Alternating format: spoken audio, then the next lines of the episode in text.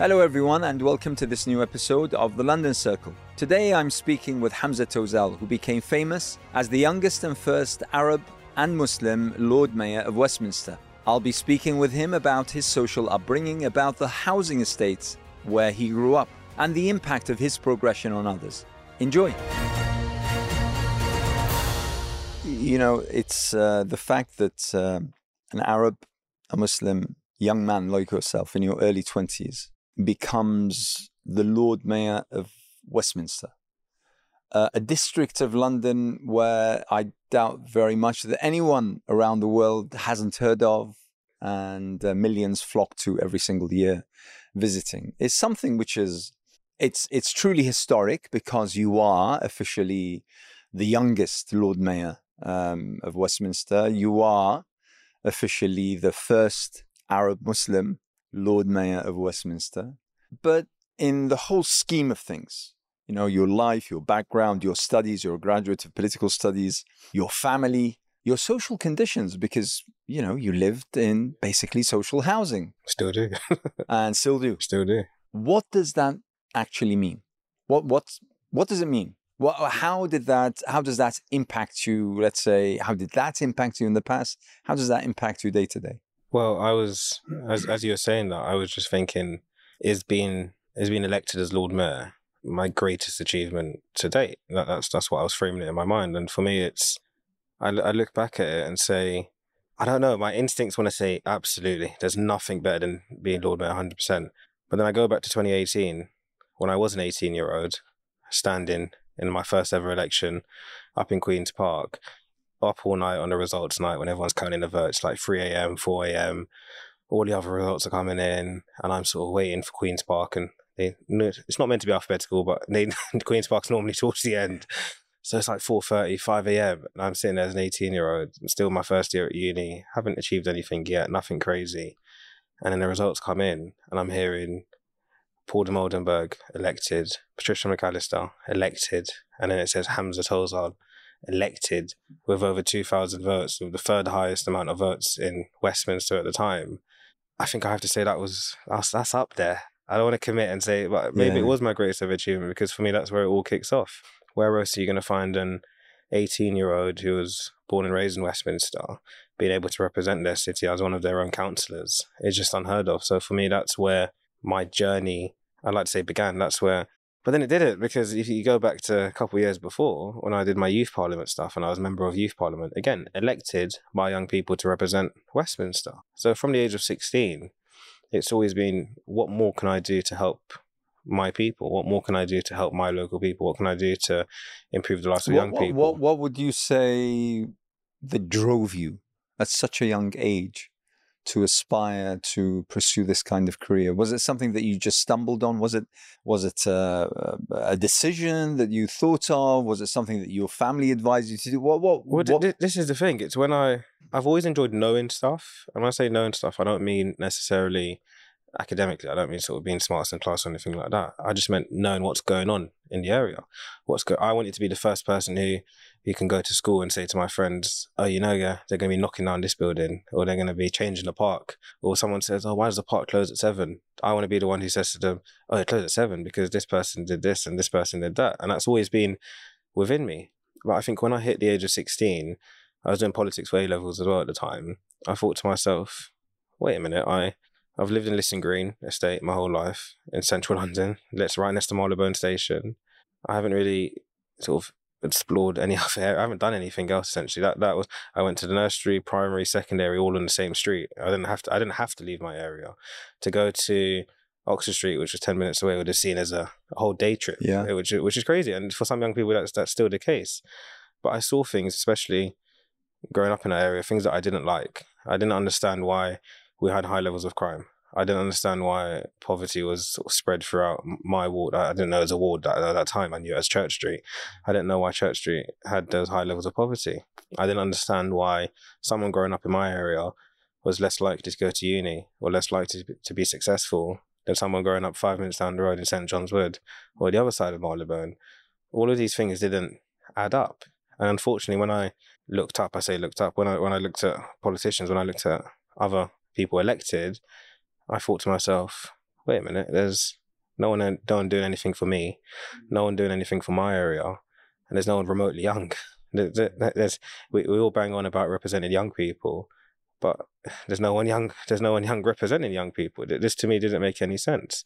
That's when i first went to my youth club. I spoke to my youth worker tarek and i said to tarek what can i do to get involved? He said me oh have you thought about the youth council? I was trying to look online trying to sort of find out what's going on didn't get anywhere wasn't wasn't much information online luckily he knew the guy who ran the youth council because all parts of children's services within the council I went to my first youth council meeting, uh, all dressed up in my suit and everything as a 60 years. It was suit, it was six form uniform. I was dressed up. All the other kids were just dressed in their normal tracksuits and t-shirts. So I felt really overdressed for the first time ever. Because normally I never wear a suit. Normally it's the opposite. I'm underdressed. So I went in and saw all these sort of young people who, again, other young people who are engaged in their communities, whether it's in Church Street, whether it's in Soho, whether it's in Marylebone, whether it's in the West End, whether it's in Pimlico, these are other young people who care about their community, who want to make a change. And so luckily there were elections coming up to be a youth MP. Put myself forward, um, went and campaigned different schools, had a little manifesto that I sort of went out and told other young people, this is what I want to improve, this is what I want to try and do. And in February of 2016, I got elected as a youth MP. So perhaps that's where it all kicked off. Maybe that's where my career started. So basically, you, I mean, your drive was very much to do with the kind of social environment that you found yourself. Did you? I mean, this is something that you hear often uh, when you read uh, famous people's biographies, especially athletes and the such, who come from often deprived areas and deprived backgrounds, um, they all say that when you're young, you don't really realize that you're deprived. It's the life you have. You enjoy the things that, that you have, you enjoy the people that are around you. It's just that when you uh, reach a particular age, especially when you move out, when you start meeting people either at college or university or at work, who come from different areas and have different lifestyles and things that you start to realize that there's this kind of disparity. But it seems that in your case, you started asking those questions fairly early on. There was a realization in you that there was there was an issue uh, early on, but for me, uh, not early on enough. I, I don't know why, but I, I almost feel as if I was almost blinded up until I was sixteen. I almost didn't understand what was happening. No, maybe not. Maybe not. I didn't know, but I didn't understand because all of the things we talk about nowadays, which are really topical, whether it's discrimination, racism, etc., etc. For me, I didn't experience that growing up in my area under the age of sixteen. For me, everyone everyone ate halal food. That was just a normal thing. I just didn't didn't see it as any different. We had a halal butchers, we had a halal shop. Even the fast food chains were, were all allowed in my area. So for me, that wasn't a thing. And it's something small like that. Once you get older and you go into the real world, you realize, wait a minute, it's not all like that. You go to other parts of the country, it might be harder for me to find something to have. Um, whether it's going to my local mosque, Regent's Park Mosque. For me, that was a standard thing. I didn't realize there might be some communities that don't have a local mosque, or some people that have to travel a lot further to reach a mosque. Now, for me, I, these are things I took for granted. And it was only until I was over 16 that I realized and thought, wait a minute, that's not that's not the case anymore. That just it, that just isn't how the world is. But also, I have to say it's it's admirable that at that young age you decided to be part of the solution. You decided that you can, you actually can, you have the capacity to change things. Uh, that's I, am sure that that came from somewhere. I mean, your family probably, your community. What, where did that come from? I've always been. Uh, I used I, I, used to have three people in my life who were the most important that was my my mother, my grandmother, and my auntie mm. uh, in no particular order because I don't start arguing about it. um, but these these are the three women who in my life have always been always been there for me. They've always guided me. They've always told me what to do. They've always helped me. They've always suggested things. Um, whether it's a a career decision, whether it's deciding what what color t-shirt to buy, it was it was always those three people. Uh, their opinion, their understanding of life would help guide me in the future. So I think growing up, it was I wouldn't say d- dependent on on their views, but Heavily I saw influenced. the struggle. I, I, I saw right. I saw things that I that I thought that's not fair. It, it, just it simply isn't fair. And I know fair is quite a obviously a subjective word, and it can could mean anything to anyone. But for me, it wasn't. It wasn't fair. Why is it that I, growing up in Lisson Green estate, was going to have a life expectancy that's possibly ten to fifteen years lower than someone a mile away in Mayfair? This this for me literally wasn't fair. Why is it a young person in a I don't know, in, in, in St. John's Wood is going to be more likely to, to go to university, get a decent job and graduate. Whereas for me, it's, it's not going to happen. Mm. It was quite a pessimistic view that was put onto us. Uh, I, I, I, and that's the way I describe it. I say put onto us because it's, there's ways to change those circumstances. There's ways to improve people's lives, but we're almost being put into that little corner and told to accept that's your future, that's your life. Anything that would have been and I always say this anything that maybe 20, 30 years ago that would have seen a standard to maybe get a normal job, maybe buy your own house, get married, settle down, all of these things that were seen as standard were now seen as a privilege or a gift or you're lucky. You hear it all the time going out. You say, someone's got a job. Oh, he's lucky to have a job. Or she's lucky to have a job. Why is that? Why is that lucky? Why is that? Why, lucky? why, why is that? Why is that luck? Oh, they, oh, they they're lucky. They moved out why is that lucky? Again, all of these things, it doesn't, for me, that didn't make any sense. And that's where the, the fairness element, I guess, uh, came into it. Not far from you, um, and you must have been, what, 15, 16 when Grenfell happened. And that falls within Westminster. Just outside. Just outside. Just outside. But um, the, the local community were Oh, affected absolutely. hugely. How did that make you feel? Do you remember where you I were? do, I do. I remember- had my, uh, it's because it happened at night. It was my psychology A level. I was doing my psychology A level at the time, so it's 2017. It was my, I think it was my second. It was my last psychology, or maybe two out of three. And that whole night we were already staying up, so it was quite a hard exam. It was Ramadan as yeah, well. yeah, exactly. So I struggled struggled a little bit in psychology when I when it came to the exam. But obviously, being from Morocco, there's a huge Moroccan community there. But that that part of Ladbroke Grove and sort of Ken North Ken, I used to go to to Westway and play football when I was younger. I used to go to Latimer Road. I used to go to Golborne Road with my granddad and sit in the cafe in Trillick downstairs playing. I never used to play dice, but I used to play whatever game, and I'd be there sort of running around with the kids trying to find something to do. But that was that was my community just as much as it was anyone else who lives there. So again, it's it, it's it's hard. It's hard because you you think about you think about the amount of lives that were lost, needlessly lost, with Needlessly no purpose, Exactly. with no um, not a single thought in sight. No one. Um, again, we, we talk about it after it's happened, and it's a shame that we even have to talk about it in the sense that Grenfell should never have happened. It could have been prevented. It didn't have to be the way it was. Yet we look at time and time again, and we, we look at unfortunately our neighbours in K and C, and say what did they do? What could they have done to prevent it? And now how many years on? Six years. It's going to be seven years next year, and we still haven't the still tower haven't- still stands still haven't got any answers. covered. We still don't no know what's going to happen. no one liable. Is anyone going to go to jail? Is anyone going to be persecuted? Is anyone going to be prosecuted? Is anyone going to go to prison? Or anyone? Is anyone going to get in trouble? Mm. Is anyone going to get told off? Is anyone going to lose the, the financial gain they made out of Grenfell? Mm. These are the questions which I think have been going on for far too long. From what you know now, what are the answers to those questions? Why is it that we, that years on, with dozens of lives needlessly lost, like you said, why is it that it seems extremely unlikely that anyone is going to be told off? Why is- it that, that, that Yeah. you know that people haven't been held to account until now? Why is that? So for me, it's it's the, the bureaucracy within an organization, finding out who said yes, who said no, who's given permission, who hasn't given permission, which email's been ignored, which email hasn't been ignored, etc., etc. Going down the chain, trying to find out who who is to blame. Again, knowing from my own council experience, it takes time to find out anything, pretty much anything. Whether who's changed that street sign, it will take you a year to find out who's actually given permission to do it.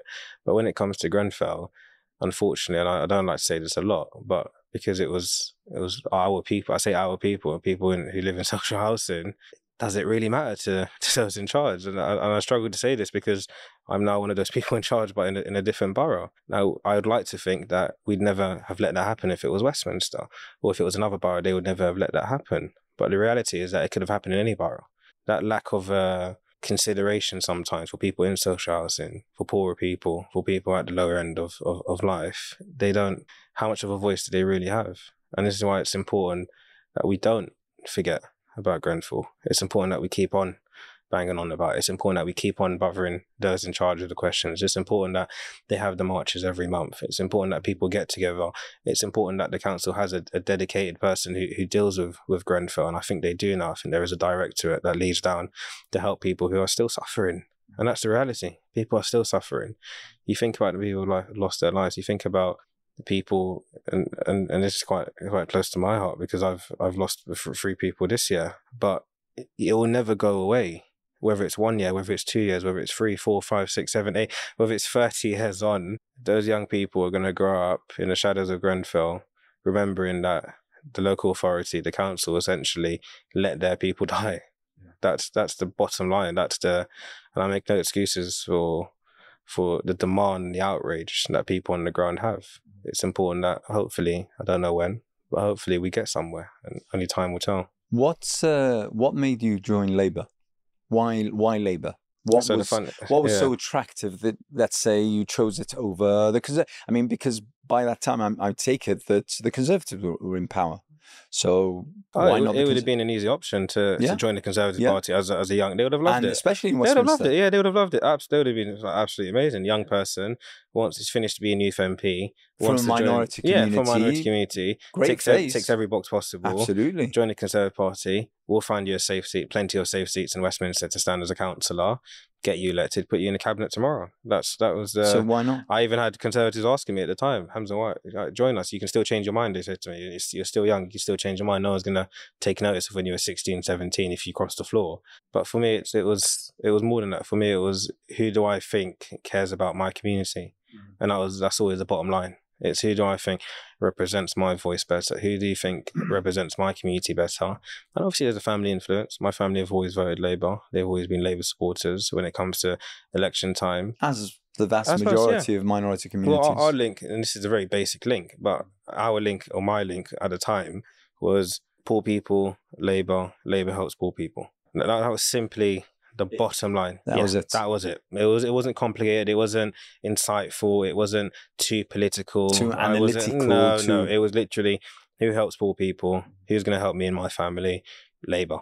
It was as and you were and you were thinking on a very local level very local level. about forget, crime, yeah, forget about what's going poverty, on. about schooling, forget about what's going on throughout health. the country. At the time, for me, it was what's going on in Church Street. It wasn't even the whole of Westminster. It was just what's going on in my in my area. Another thing, it was only one pound uh, to join the mem- membership. was really cheap. that must have been quite it was uh, attractive. it was hilarious because they, they called me a year later and they said to me, "Do you want to renew your direct debit?" I said, "How much is it?" I said, "How much is it?" He said to me, "It was a pound," and he started laughing as well. I said, "Just take it. I was like, take ten years in advance. It's no problem. Um, it's a bit more now now that I'm a counsellor, but that was uh, again not not to discredit it, but that was one of the reasons I thought." It's a pound, so why? well, in a way, I mean, you have to I've think about it. It's it's a way to basically remove obstacles from people Yeah, joining. I mean, it's it's a good thing, exactly. So I, was- I was 16. I think I was 16 when I joined uh, the Labour Party. So I was halfway through my year as a youth MP. And the role of youth MP is apolitical, uh, similar to that of Lord Mayor. So you, you sort of don't get involved in the politics.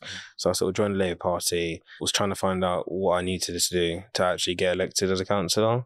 Um, and then figured out my way through and got there. And how did that resonate within your family, your community, local, as well as back home? I mean, what They what, were, they were over the moon, my, my, especially community growing up in, in that area. Uh, word spreads around pretty quick, pretty quickly, uh, and even back home, which I was really surprised because I don't have much much family in Morocco. Most of my family my family is here, of course. So when they found out I was I was standing. Uh, I remember I, I kept it a little bit quiet at the time because I thought, "Ah, you know, just in case I lose, I don't want it. I don't want it to be a sort of anticlimax and uh, Hans lost it. You know, it's like I don't want any of that. I'd rather just surprise them and say I've won. And again, it comes back to that night. Once I was elected, then you can see the whole area sort of think, wait a minute, Hamza, you, you, you got elected. You're a, you're a councillor now. You're one of the one of the executive, one of the elite. And I'm like, no, no, no. I'm just a Did they just a normal- start asking you Yeah. about British foreign yeah, policy? it's hilarious. It was like I was like 18. They're like, Hamza, can you do this for us? Can you can you do this? It's like, it's like I can't. Like completely honest with you, I can't. Um, but it was also interesting representing a ward that I didn't necessarily live in. And I say ward because obviously Westminster split up into 18 different wards. Yeah. And these wards are like five minutes apart. But again, growing up in, in Church Street, I wouldn't go to Queen's Park. Queen's Park has a different estate called the Mozart Estate. And growing up, it was, oh, don't go to that estate, don't go to that estate. And the same thing for those people growing up there. Don't go to Lisson Green, don't go to Lisson Green. So it was interesting representing an area that was 10 minutes away, but it was so similar to my area growing up. It's the same same sort of focus. They have an estate, they have the main road, they have the residential places. That's again, they have Same the GP, their school, the same, problems challenges.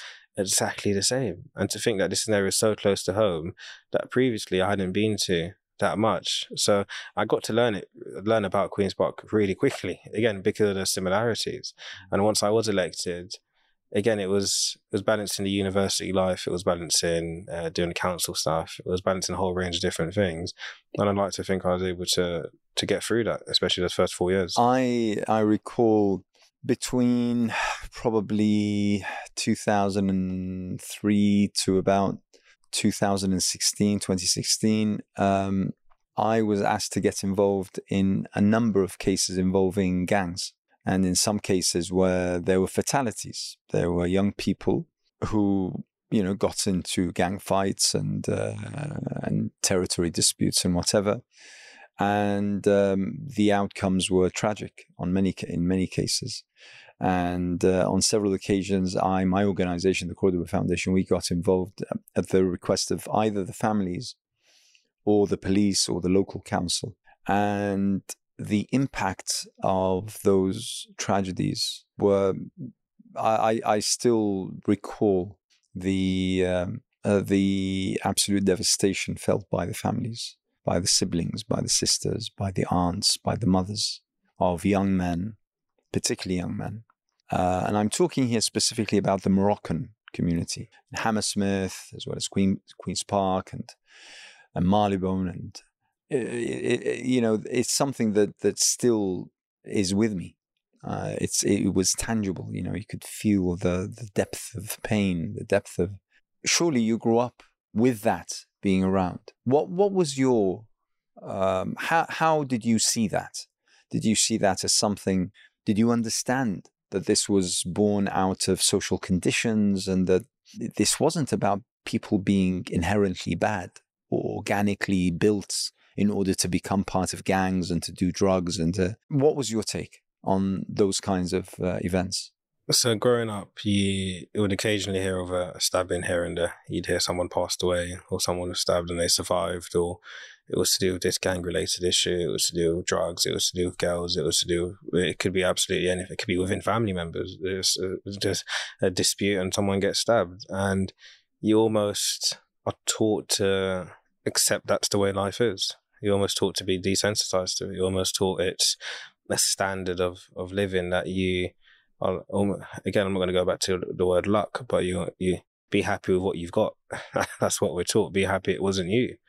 And unfortunately, that narrative has gone on for too long. And even when I was Lord Mayor last year, I think we had maybe two or three stabbings, uh, fatalities, fatal stabbings within the area. And I went to one of them as Lord Mayor as a, when they had a little memorial afterwards. And you could see the pain within people, again, people who weren't affected, people who were just living in the area who came down to do a vigil. We had the local church, we had the local mosque, we had community members, people from outside of the community, people who maybe knew the young man, people who didn't all coming around at the front of the estate um, in the evening, having a candlelit vigil, and we're all sitting there, and I, and then it it almost hit me. I, don't, I don't know why it hit me hit me then and there, but I was wearing my I was wearing my chains, and I was sort of talking to people, and again, people know me, so people are sort of really happy. Hamza, thank you for coming, etc. But I'm sitting there and thinking that could have been my little brother. My brother's 16. He's in that prime age, unfortunately, but that, that, that's that's the reality of it. And I'm thinking, imagine this was my brother or my other little brother when he's a bit older, or my little sister. Imagine it was me. Is this is this where it all ends up? Is this is this is this a normal?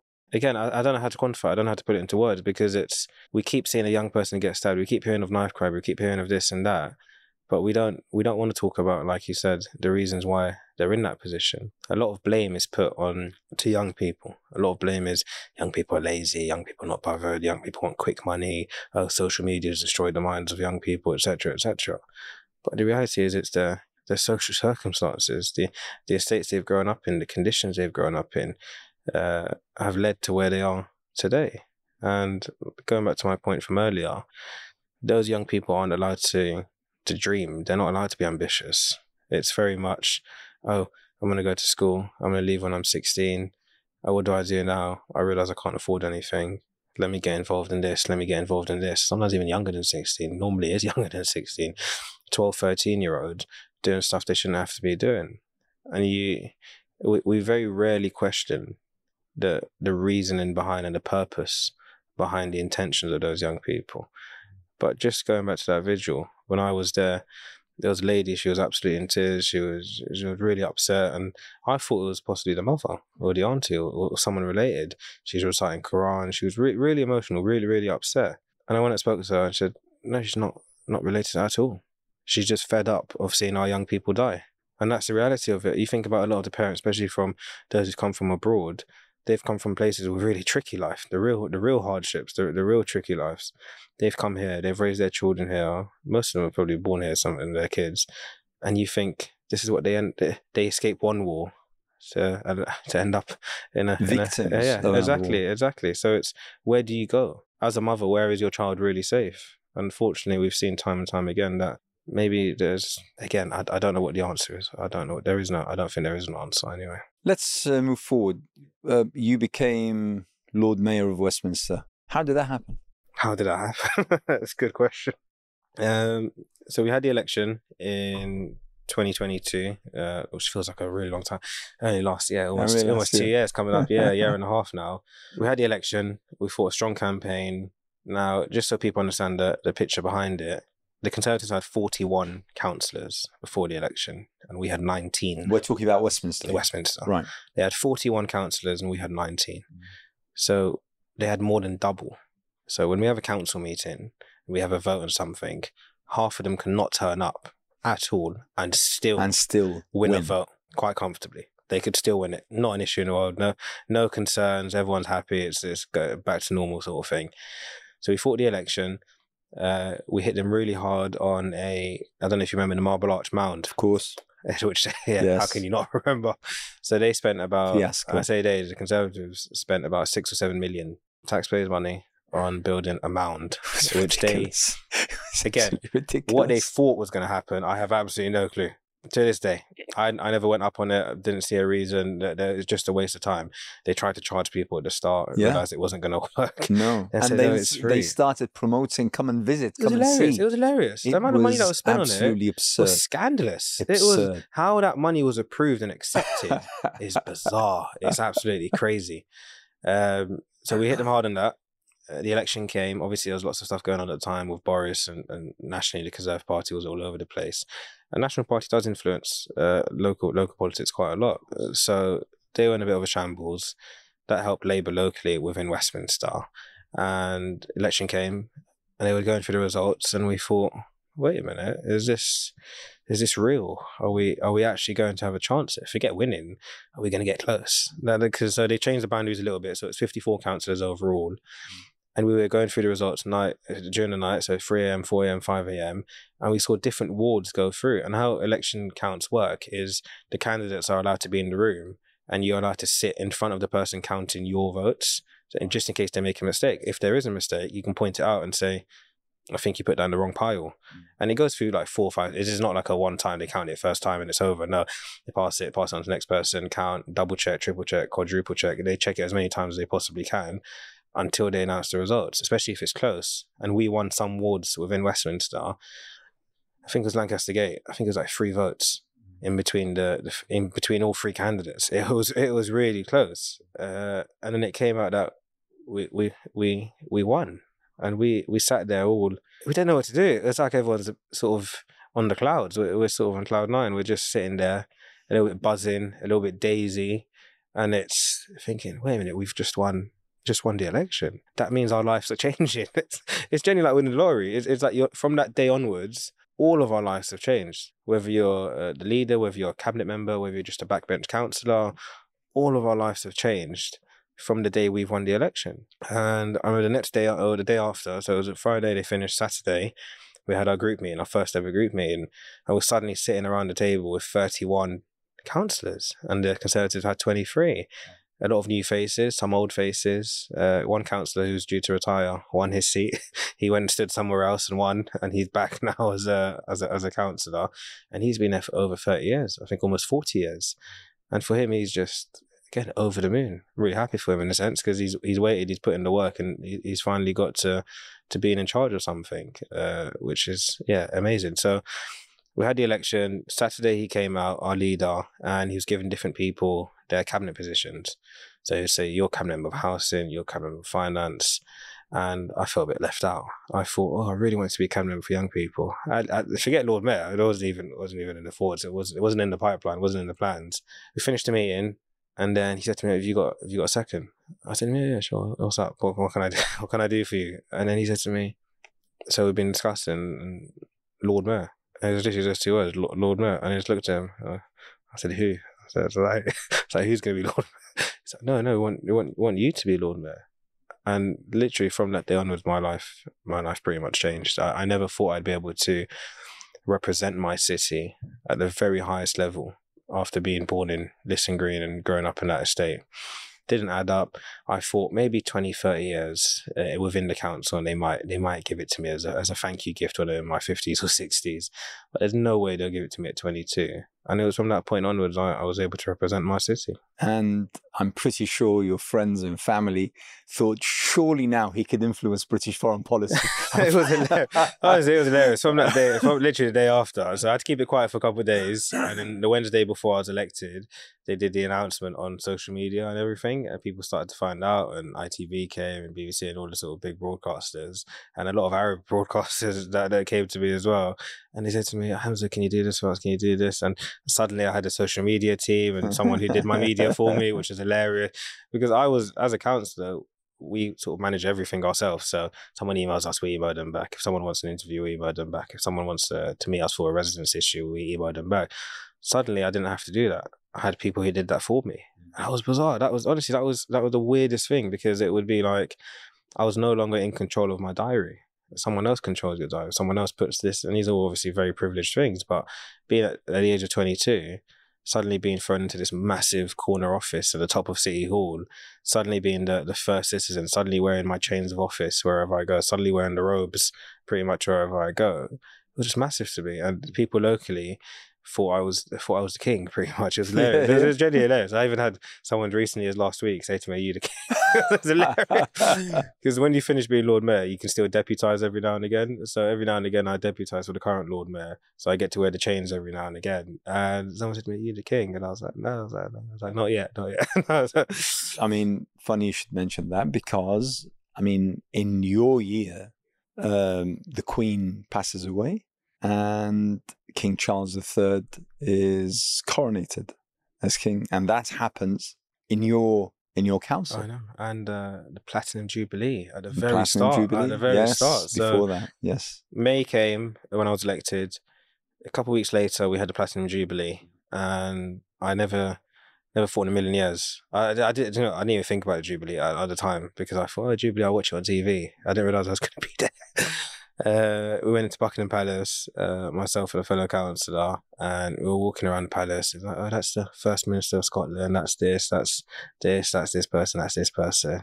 And we're just sort of starstruck almost, especially being that sort of political person. You're quite starstruck when you see senior politicians, and that's the leader of the Labour Party, that's the Prime Minister, that's the Foreign Secretary, etc., etc., all these government ministers, and that's the ambassador. Blah, blah. Yeah, you sort of get a bit nerdy about it. Yeah, and we are walking out, and the one of the the equerries, the lady came to me and said to me, you, "You'd Lord Mayor," and at that point, again, I thought it was game over. I thought, oh, they caught me. That's it. I need to. They're gonna, they're gonna kick me out. Now. The rap is over. They know who I am. Uh, Hamza's Hamza's gonna get kicked out. She said to me, "No, no, we've changed your seats, and this is for the, the Jubilee concert. This was the first night."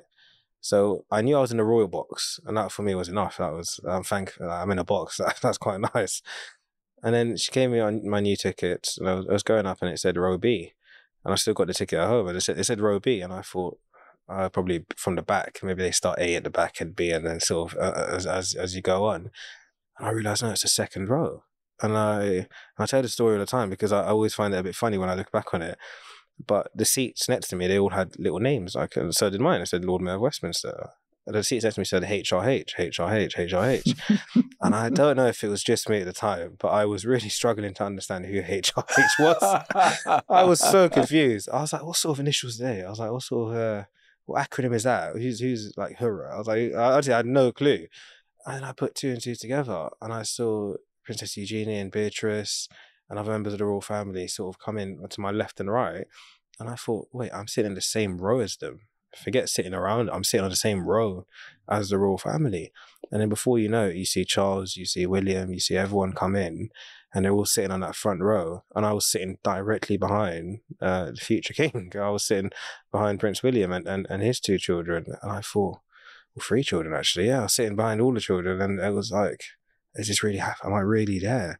And I forgot the camera was going to be on me. So I was like, in my head, I was talking to my my, my, my councillor colleague, and I said to her, was like, oh, people are not going to believe me. I need to, I really want to film it. I want to prove to people that, that I'm here. And then someone said to me, uh, no, you're going to be in line of sight. You're going to be in the, the, camera. And then the prime minister walks in at the time, Boris walks in behind me.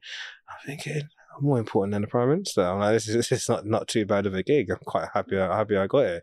And I think it was from that day, I realized, wait a minute, I am now in this circle. I am now in this circle of events. I am now with this group of people to an extent. Obviously, I'm not a member of the royal family, but I'm I'm representing Westminster at any royal event.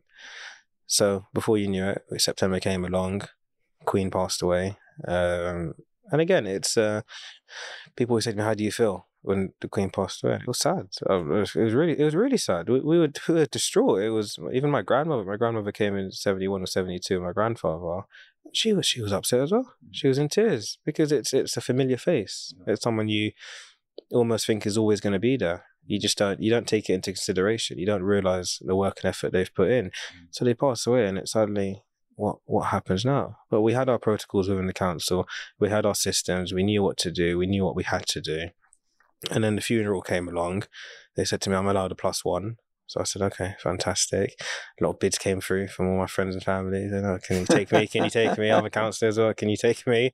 And then I said to my mum, do you want to come? She said, yeah, absolutely. So then I, I, know there's an image I, I always look back at, but it's, it's me and my mum walking in to the Abbey. Uh, my mum wearing her headscarf and dressed in all black, and me wearing my, my sort of morning coat, again, dressed in all black with my chains on, being walked up and as, as an important person to my seat in the Abbey and to have that is just it's unheard of. It's just it's that to have Probably that representation. most of the questions that came my way, and I had hundreds of questions texted and calls and the such was who is this? Yeah, who is this? That, it's so particularly, important. you know, your good yeah. mother yeah. walking in with her hijab in the midst of the collection of world dignitaries yeah, and exactly. who's who from around the world, political and non-political. Yeah, everyone's thinking, who's, who's that? Everyone's thinking, who, who, are these people?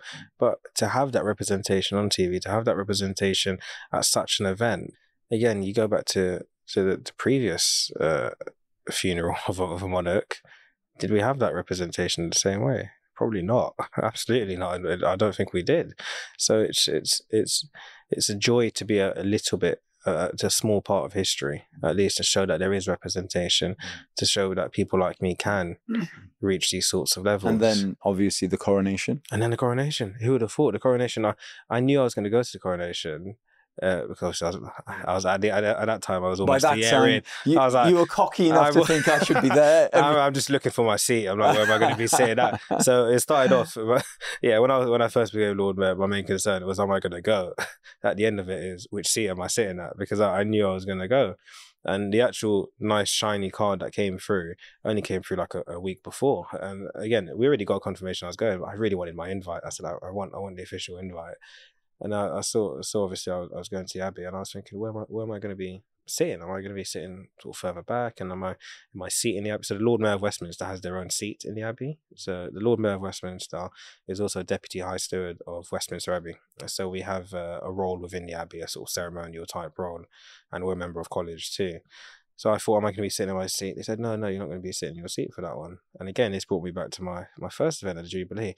I thought, oh, they've pushed me back. It's the end of my year now. They don't really care about me. They're going to throw me all the way back. Um, and then, no, I was, I was, I was taken in, walked in, said hi to the Archbishop of Canterbury, said hi to the, the Dean of Westminster Abbey, made my way through with one of the stewards, and we kept on going, kept on going, kept on going, kept on going. And I thought, wait a minute, no, this is where this is where the royal family is sitting, and this is where uh, foreign heads of states are sitting, so kings and queens from abroad. And I went, it was like a special carpeted area, a nice little stand, and I was sitting again like three rows from where they actually put the crown on the king. And I thought, so to my left was the Lord Mayor of the City of London, uh, to my right was the Speaker of the House, and to his right was the Lord Speaker.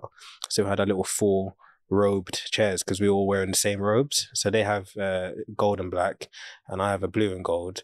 And Lord Mayor of the City was wearing his coronation robes, which were quite posh and fancy with the red and the white collar. And I thought, is this is this real? But it, it for me, it summed up my year really nicely. That was a nice. That was for me the year is That an complete. exceptional year. I have and that was say, for me the the year is complete. I didn't by have any. standard. Yeah, That was I didn't have any quarrels. I didn't have any worries. I didn't have any concern. I didn't say to myself, "Oh, I wish I did that." No, I, Alhamdulillah, I I did what I did, and the year was complete. And There after that, more. you went back to your housing estate. Yeah, went back to to Lisson Green. Went back to. It was weird because even so, the Lord Mayor, we have a car, we have a mayor's car. Um, we have mace bearer Steve, and he he drives us around. He's the mace bearer. He holds the gold mace. He's got his uniform as well, and that sort of thing. But that car had never been into Lisson Green before, so he would drop me off, and everyone's looking out the window, and it's like, who's who's that? And I'm going to my my grandmother's flat, flat fourteen, and I'm saying, it's like it's hilarious. Or Steve would come up with me sometimes, put the chains on at home. My grand would be sitting on the sofa, and she'd be looking. And it's then, then that was the first. I mean, the first time I had to wear the chains, I sat down with my mum and gran, and we took a picture. Uh, and I, I would never, never lose that picture. For me, that's the the smile on their faces and the happiness that they experienced helped to bring on my happiness. And it was just, uh, yeah, it was amazing. It was absolutely amazing. What kind of impact does that have? The sight of the mayor's car coming into the housing estate. What impact does that have on the young boys and girls of that estate? On the people who also belong to that Yeah, community that demographic. Yeah. and also face and likely to face the same challenges that we spoke of earlier. What kind of impact do you think that has on them? What, how does that alter their thinking, their ambitions, their hopes, their dreams? I think for other young people, especially the really young ones, and I want to say young people, I mean, obviously anyone who's relatively young, but especially those who are little 10, 11, 12, especially in the summer, I see them riding their bikes around the estate or walking around or whatever. Oh, Mayor, Mayor, you're the Mayor, you're the Mayor, you're the Mayor. Oh, Hamza, do this. Oh, Hamza, what about this? Oh, Hamza, can I see inside the car? Oh, Hamza, can I feel the chain? Hamza, can I do this? Kids who I've never met felt that sense of security. They felt comfortable enough to approach me because they know I'm from the area. And it's one of those things growing up in the area, you almost just know who's from the area and you know you know who isn't from their demeanour, from their personality, from the way they speak, from the way they walk. You kind of know who's who's grown up in, in Lisson Green or who hasn't grown up or who's come from a different estate or come from another area. So those young people felt comfortable enough to approach me, they felt comfortable enough to talk to me. And these are young people who I hope have the best possible outcomes in, in life. But unfortunately, like I said earlier, we live in a tricky, tricky world, a very tricky world. And the older they get, there's going to be challenges they face. And I'm only hopeful that they can able to get out on the other side and still carry on to whatever success they're due. So, in terms of answering your question, when when young people, I hope I've been able to inspire young people. I hope young people are able to feel if Hamza's done it, then so can I. And that's the reality. That's how it should be. I was in the, the opposite position when I was younger. I, I didn't see the Lord Mayor. I didn't see Lord Mayor at all, but I didn't think of Lord Mayor and think, oh, I could be, I could be Lord Mayor. Mm-hmm. Didn't come across my mind. I didn't look to being a councillor and say, oh, I could be a councillor. I don't look to, even even now, and this is this is a scary thing. I always say to myself, oh, I want to become an MP. I want to do this. I want to do that. But then in the back of my head, I'm thinking, can I? Is it possible?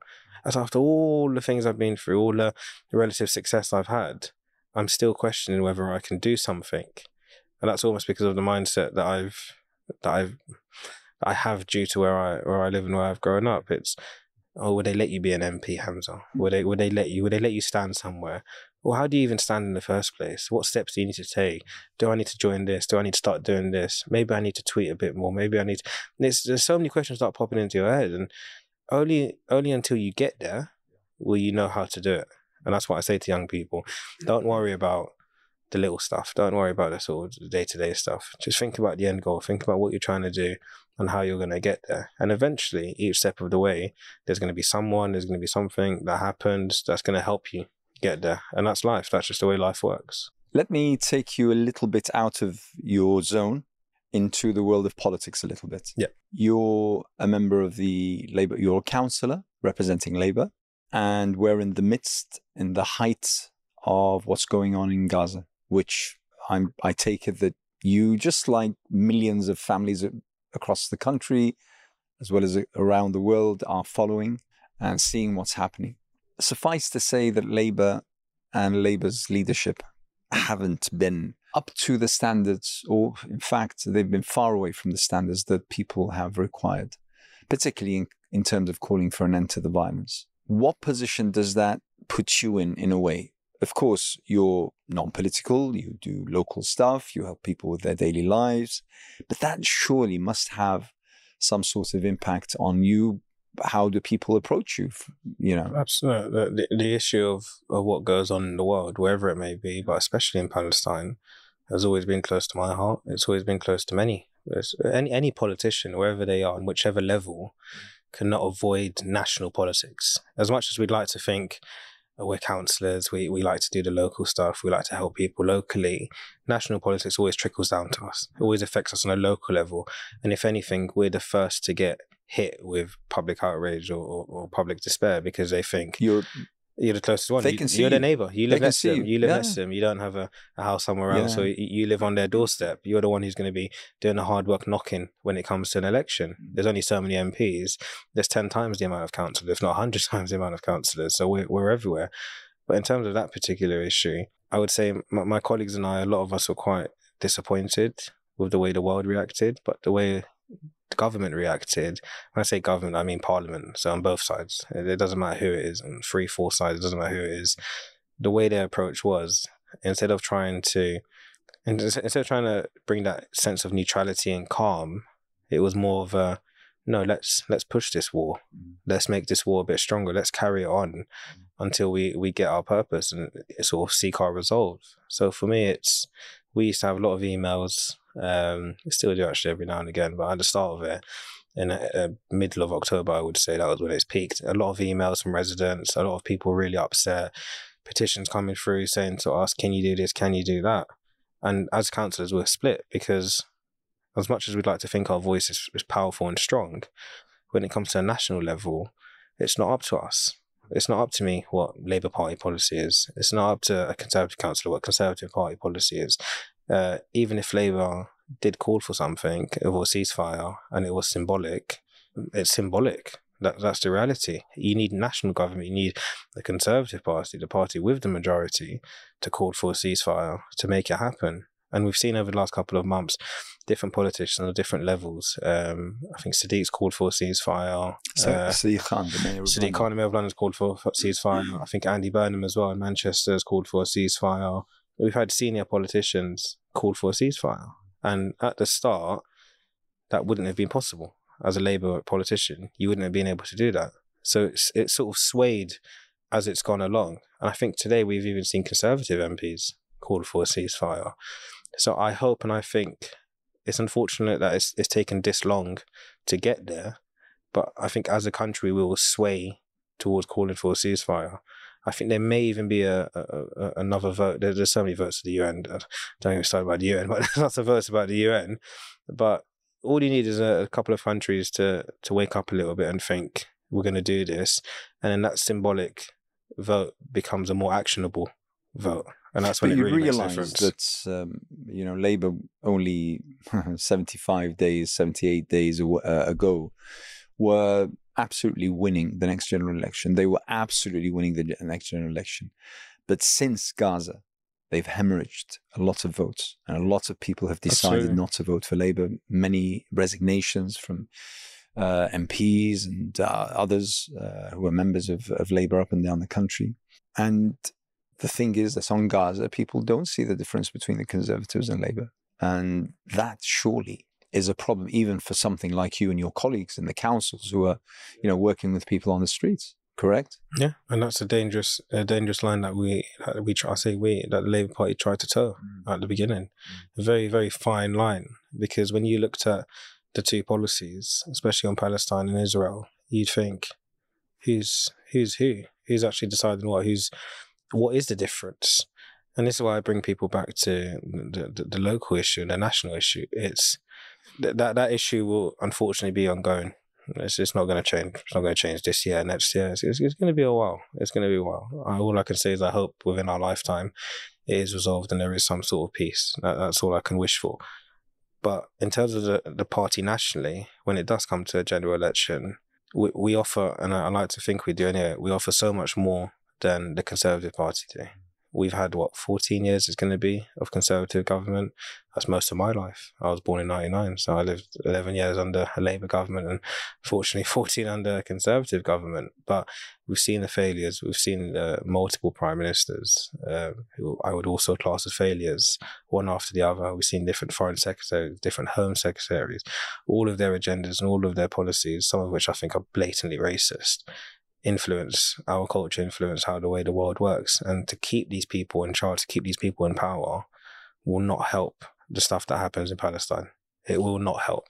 What would you say to young people who come from minorities, ethnic, religious, Arabs, Muslims, Moroccans, even, um, who who have an opinion, who are part and parcel of this country, who are born here, raised here, who lived here, who have dreams and ambitions, who want to shape the future of the country. What would you, what your message to them be? I'd say voice your opinion. Lobby your politicians. Lobby those who represent you. There's no reason why not to. We, we hear in the news every now and again. Uh, this MP is, is all really busy. A lot of people are protesting outside there. But that, that, that's our job, and I see that as my job as, as a councillor if people have an issue, they need to voice that issue and let me know. And I need to work with those people to figure out how I can make a change. That's for a councillor, that's for an MP, that's for the mayor, that's people who are on the GLA. Any elected person has to represent the, the voices they, they ultimately represent, the people who vote for them. So if you're not happy to engage in that conversation, if you're not happy to engage in that discussion, then maybe you need to question why you're a politician in the first place. It can't be a selfish cause. It can't be I'm going to do this, I'm going to do that. I'm going to I'm going to ignore everyone who lives in my area. So I would say to people, especially young people, voice your issues, get out there, make that communication valid, talk to people, understand the way you can engage and make a change. And it almost brings me back full circle to when I was when I was 16.